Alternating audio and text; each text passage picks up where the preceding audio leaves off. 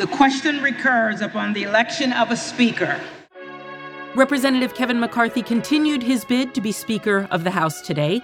He still hasn't gotten the 218 Republican votes that he needs. Sure, it looks messy, but democracy is messy. Democracy is messy by by design. It's an embarrassment for the Republican Party. This is the first time such a thing has happened in a hundred years. And it has overshadowed another, arguably, historic embarrassment. Do you feel like you're qualified to serve in this Congress right now? That of Congressman elect George Santos of New York. What can you say to reassure your constituents that you'll. A man who lied about his education, work history, religion, real estate holdings, charitable giving, Hawaiian vacation, and about his mom. What the election of a fabulist tells us about America in 2023. Coming up on Today Explained.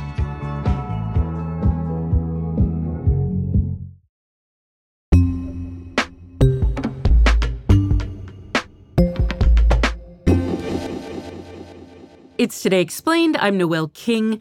Brian Mann is a correspondent at NPR where he covers, among other things, politics in New York State. Brian's been following the story of 34 year old George Santos, who incidentally did vote for Kevin McCarthy for Speaker, but his vote was much overshadowed by everything that preceded it, namely the revelation over the past few days that George Santos has lied about a lot of things. You know, I've, I've covered politics for 30 years and I've never seen a character like George Santos. Uh, he is someone who didn't just lie about one thing. There's not a scandal that sort of focuses on one part of his biography, it really turns out he invented almost everything. He seems to be kind of a serial fabulist or fantasist who, you know, whenever anyone would ask him about some point in history, whether it was 9 11 or uh, the Holocaust or the Pulse nightclub shooting, uh, he would somehow attach his own history and his biography to that event. And it just, it turns out much of that is untrue.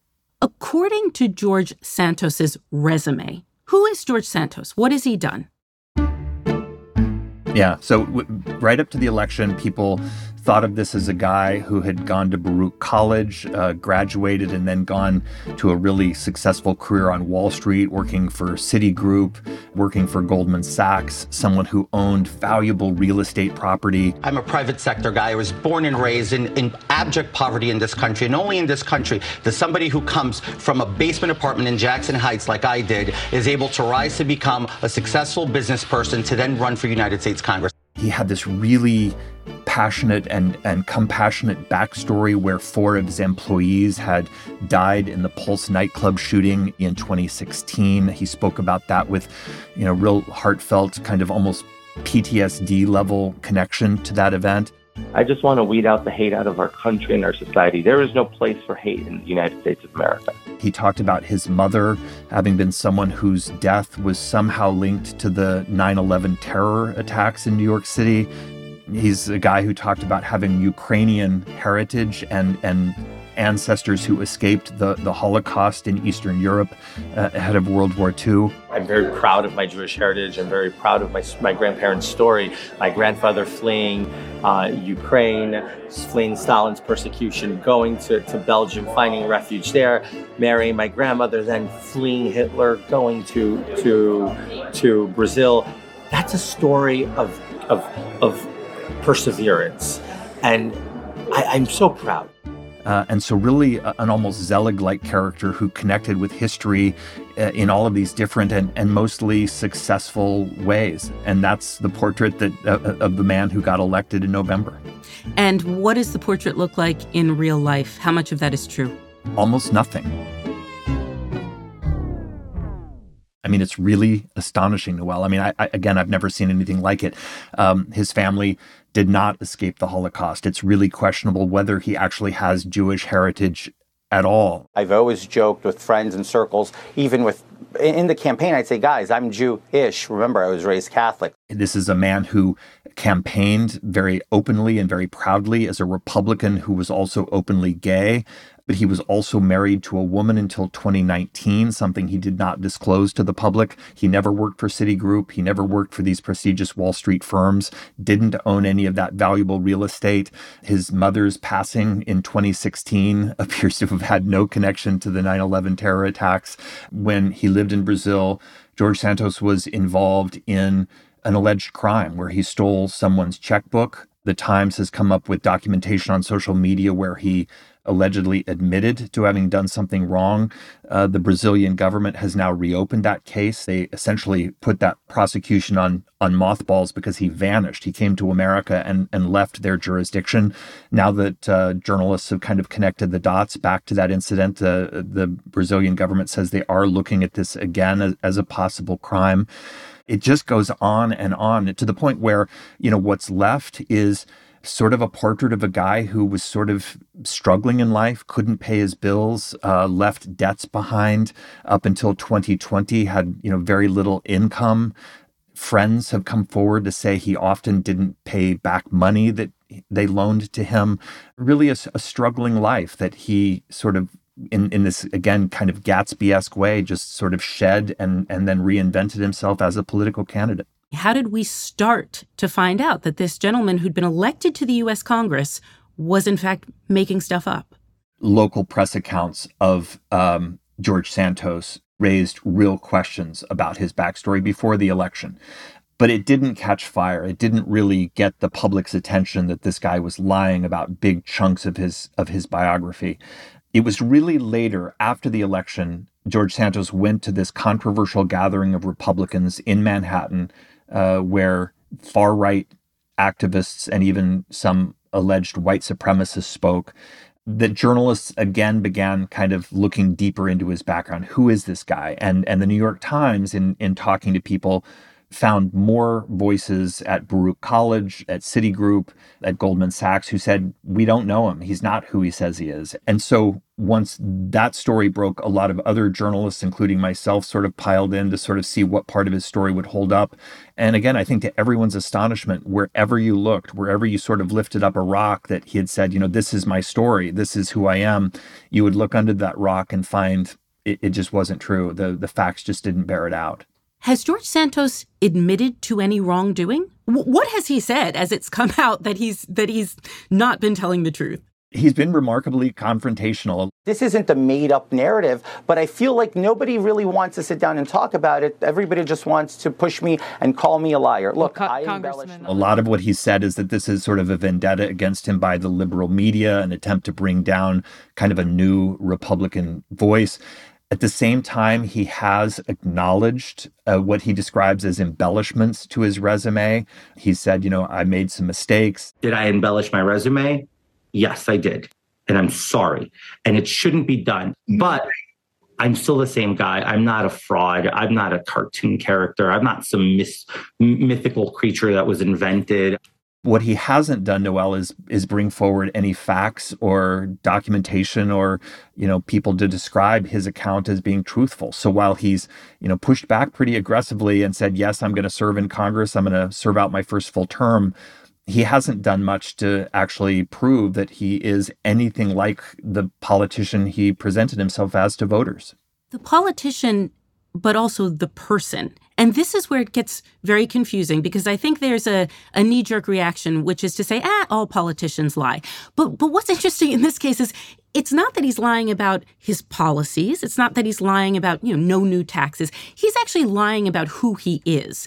And so at the end of the day, what do we know for certain about who this man is? I think what's really amazing here is he's he's lying about things not only about who he is, Noel, but also about things that are really important to people in New York. You know, 9/11 is sacred ground in New York, of course, all over the country, but in New York in particular. The Holocaust. This is not something in New York City, Long Island. It's not something you toy with or lie about. And mm-hmm. so he crossed lines in describing his personal narrative. The Jewish community has reacted with real fury and real disgust at this behavior, as you can imagine.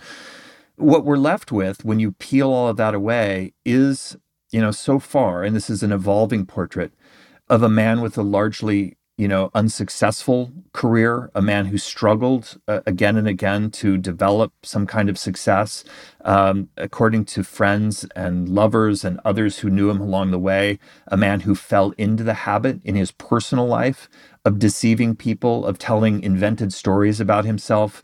And that habit appears to have just kind of carried over into his political life I will say that while a lot of this digging has happened and we've had a lot of you know big revelations about him, there are still some big mysteries. You know, this is a guy who appeared really quite poor until 2020. And then all of a sudden in 2021, he starts describing in federal campaign documents millions of dollars in revenue and assets through a company that he operated, uh, some of which, about $700,000, he then donated to his own campaign. And, and, that sort of made sense a little bit when we thought that this was a guy who'd worked for Goldman Sachs and a guy who'd worked for Citi.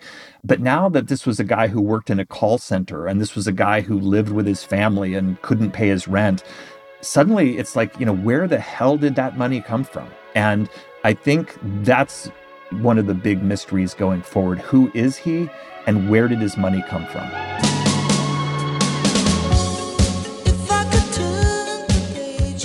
Coming up on Today Explained, shunning, scolding. What might the Republican Party do to George Santos?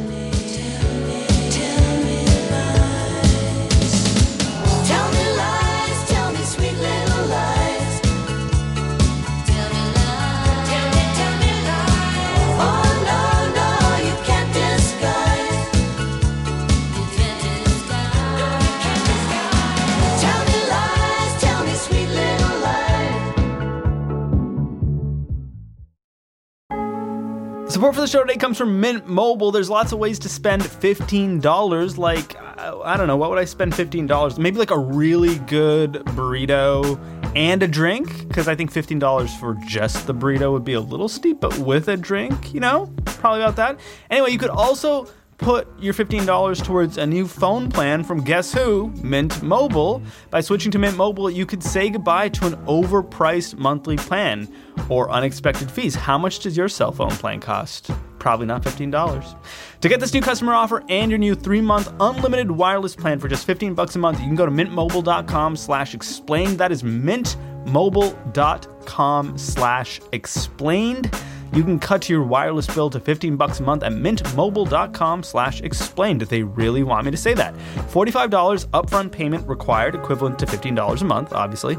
New customers on first three-month plan only. Speeds slower above 40 gigabytes on unlimited plan. Additional taxes, fees, and restrictions apply. See Mint Mobile for details.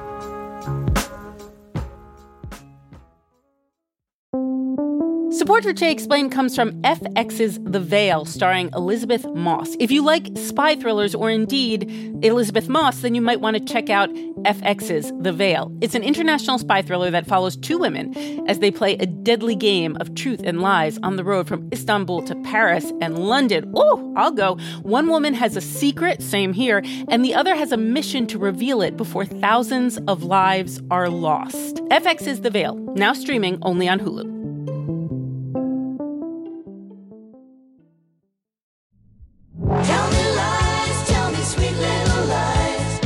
It's Today Explained. We're back with NPR's Brian Mann.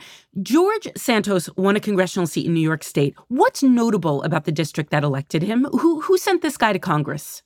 George Santos was elected in a, a Long Island congressional district that you would describe as purple. This is a battleground district, one of the few battleground districts left in New York and left it, it really in the country.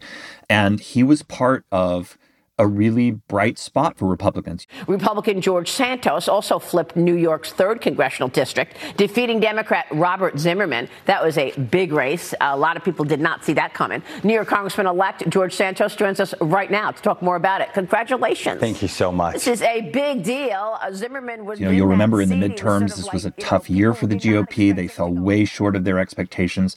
But in New York State, they did really well. They campaigned largely on crime. Their narrative was was that there was this big rise in, in violent and dangerous criminal behavior, that the Democrats were to blame. And George Santos leaned hard into that narrative, again, with the support of a lot of other Republican operatives and, and top tier politicians. You don't like the police? Don't call them.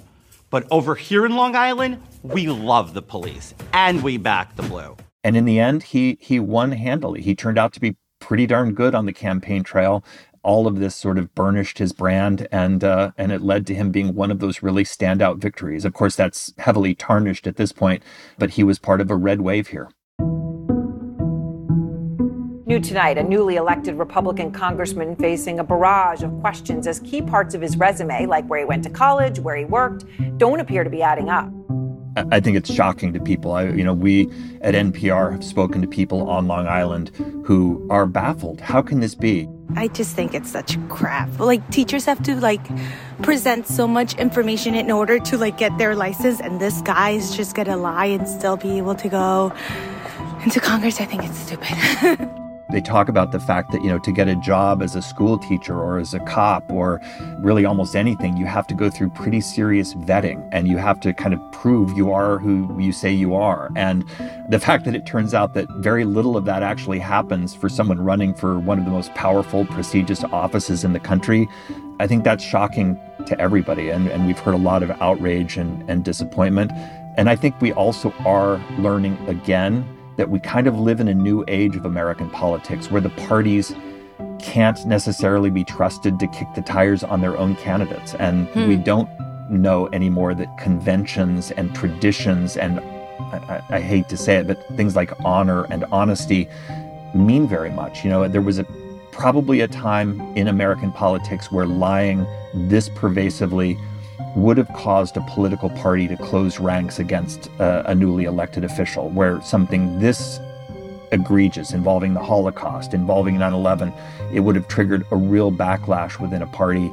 And that just hasn't happened with Republicans this time around. You know, they look very likely to ultimately embrace George Santos, to work with George Santos. We'll see what kind of committee assignments he gets. And so, yeah, it's, it's shocking that he got elected without much tire kicking. And, uh, it's shocking that right now, at least, there are not mechanisms that exclude him from holding that power.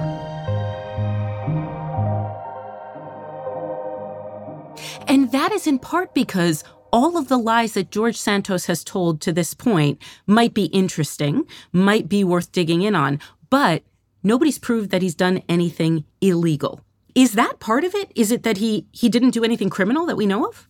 You know, it turns out that the constitutional rules for who gets to serve in Congress are really minimal. It's not even entirely clear to me after speaking with a bunch of experts that criminal behavior would disqualify him from serving in Congress. Huh. Congress is a world governed more by politics and tradition than by law. And so, obviously, it will matter if it does emerge that there's clear evidence of criminal wrongdoing by George Santos. I want to be clear, he says he's done, done nothing criminally wrong. But as you say, lying is certainly not a disqualifier, even on this scale. There is one of the things that I think we're all still getting used to in the Trumpian era is waking up to the fact that our democracy worked by convention and tradition rather than by really clear rules and laws.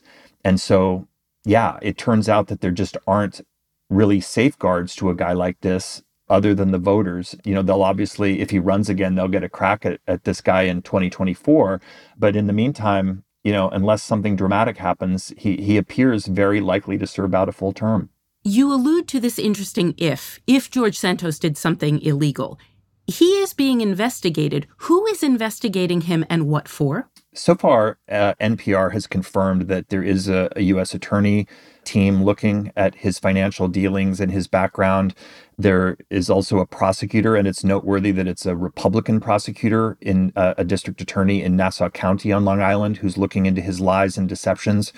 It's likely that if there's evidence of other misdeeds in other jurisdictions, that more people will come in. Of course, the Brazilian government has said that they're looking at his past.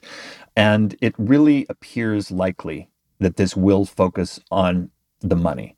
A lot of politicians would be in trouble if you couldn't lie about anything. It is more problematic if you lie on a federal campaign form, you know, if you deceive the government about where your money is coming from, those things could be much more problematic. And so not only prosecutors but also I think a lot of journalists are right now are really on that money trail trying to figure out, you know, what happened there and and did it amount to, to criminal behavior. I wonder if you have any insight into why the Republican Party isn't pushing for some disciplinary action. What is their calculus? If the people in his district who voted for him are angry, why doesn't the Republican Party nationally say, George, you're going to have to pay for this, man? I think what we're hearing from Republicans is a narrative that George Santos is going to have to rebuild trust, as if this were a conventional scandal of some kind. We're a country of second chances. And when people are willing to turn their life around and, and own up to this, then do what it takes to earn respect and trust again, you know, we're willing to do that. So I'm hopeful, uh, you know, he chooses the right path.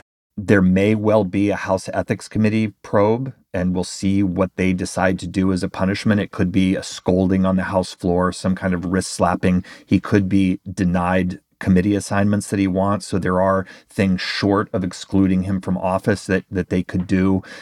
At the end of the day, though, Noel, what's really important here is power. And the Republicans hold a razor thin majority in the House. Uh, the House leadership is incredibly fragile under the Republicans. And George Santos, for all that he is, you know, now carrying sandbags full of scandal, he's also a crucial vote and will be a crucial vote almost every day. I mean, they have so few Republicans to spare right now that just people being out sick or people traveling, you know, those kinds of just normal day to day things could really make it hard for them to govern and to pass bills. And so you know, as much as George Santos right now is politically damaged goods, he's also valuable goods. He is super crucial to their future. And so their ability to really punish him is very limited if they also hope to use his power. Where has Kevin McCarthy come down in all of this? One of the things that was really fascinating is that after the election, Kevin McCarthy gave a speech that, you know, was circulated online where he trumpeted the fact that the the Jewish members of Congress from the Republican Party were more numerous than ever before in history, that they were really proud that uh, they had this big group of Jewish lawmakers on the GOP side of the aisle. And, they, and he included George Santos in that list. Now that it turns out that uh, that George Santos is not Jewish. He's he's Roman Catholic, maybe has some Jewish heritage, although again that's in question. Kevin McCarthy has been silent. And other top Republicans who've been instrumental in getting Santos elected, they've gone silent. You know, Elise Stefanik, uh, this very influential New York State House member, she's a top leader in the GOP now. She really leaned in hard to get Santos elected, helped him raise money, appeared with him. She's gone silent about all of this. And, and that's been a pattern. You know, a lot of times when Republicans have been confronted by, you know, these really top tier scandals, they've just faded back and they've tried to kind of write it out. And so we'll see where the House GOP leadership ultimately lands with Santos, but so far uh, they seem very likely to to welcome him into the ranks. Without asking you to predict too much, what do you think is going to happen next? What are you looking to cover yourself? I think the money is the most fascinating thing here. You know, where did George Santos's money come from? I really think we'll learn a lot more about that in, in the weeks ahead, and that could be his Achilles heel. I think that there is also going to be an interesting story to play out here about how American democracy adapts to characters like George Santos. You know, in this populist era, we're seeing more people come forward running for incredibly high office who have no history, no policy background, no track record. They are blank slates in terms of policy. And up until now, I think journalists and even political actors, you know, have been lazy about vetting these people and saying, okay, this is a whole new world. You know, there was a time, you know, I'm 57, and for most of my career, if somebody was running for Congress, you kind of knew who they were. They'd been around. You know, they were known faces, and and maybe they had some scandals in their past, but they were known scandals. Now, I think we're going to see more and more of these people who pop up out of the Tea Party movement or the MAGA movement or, you know, as the, the party structures fray. And I think that's one of the things that I'm really going to be doing a lot more of is just basic, you know, who are these people? Did they really go to school where they say they went to school? Are there businesses that they claim success with? Were, were they real? And I hate to say that we're entering another stage of cynicism or skepticism. But I think the George Santos story proves that that's necessary and warranted.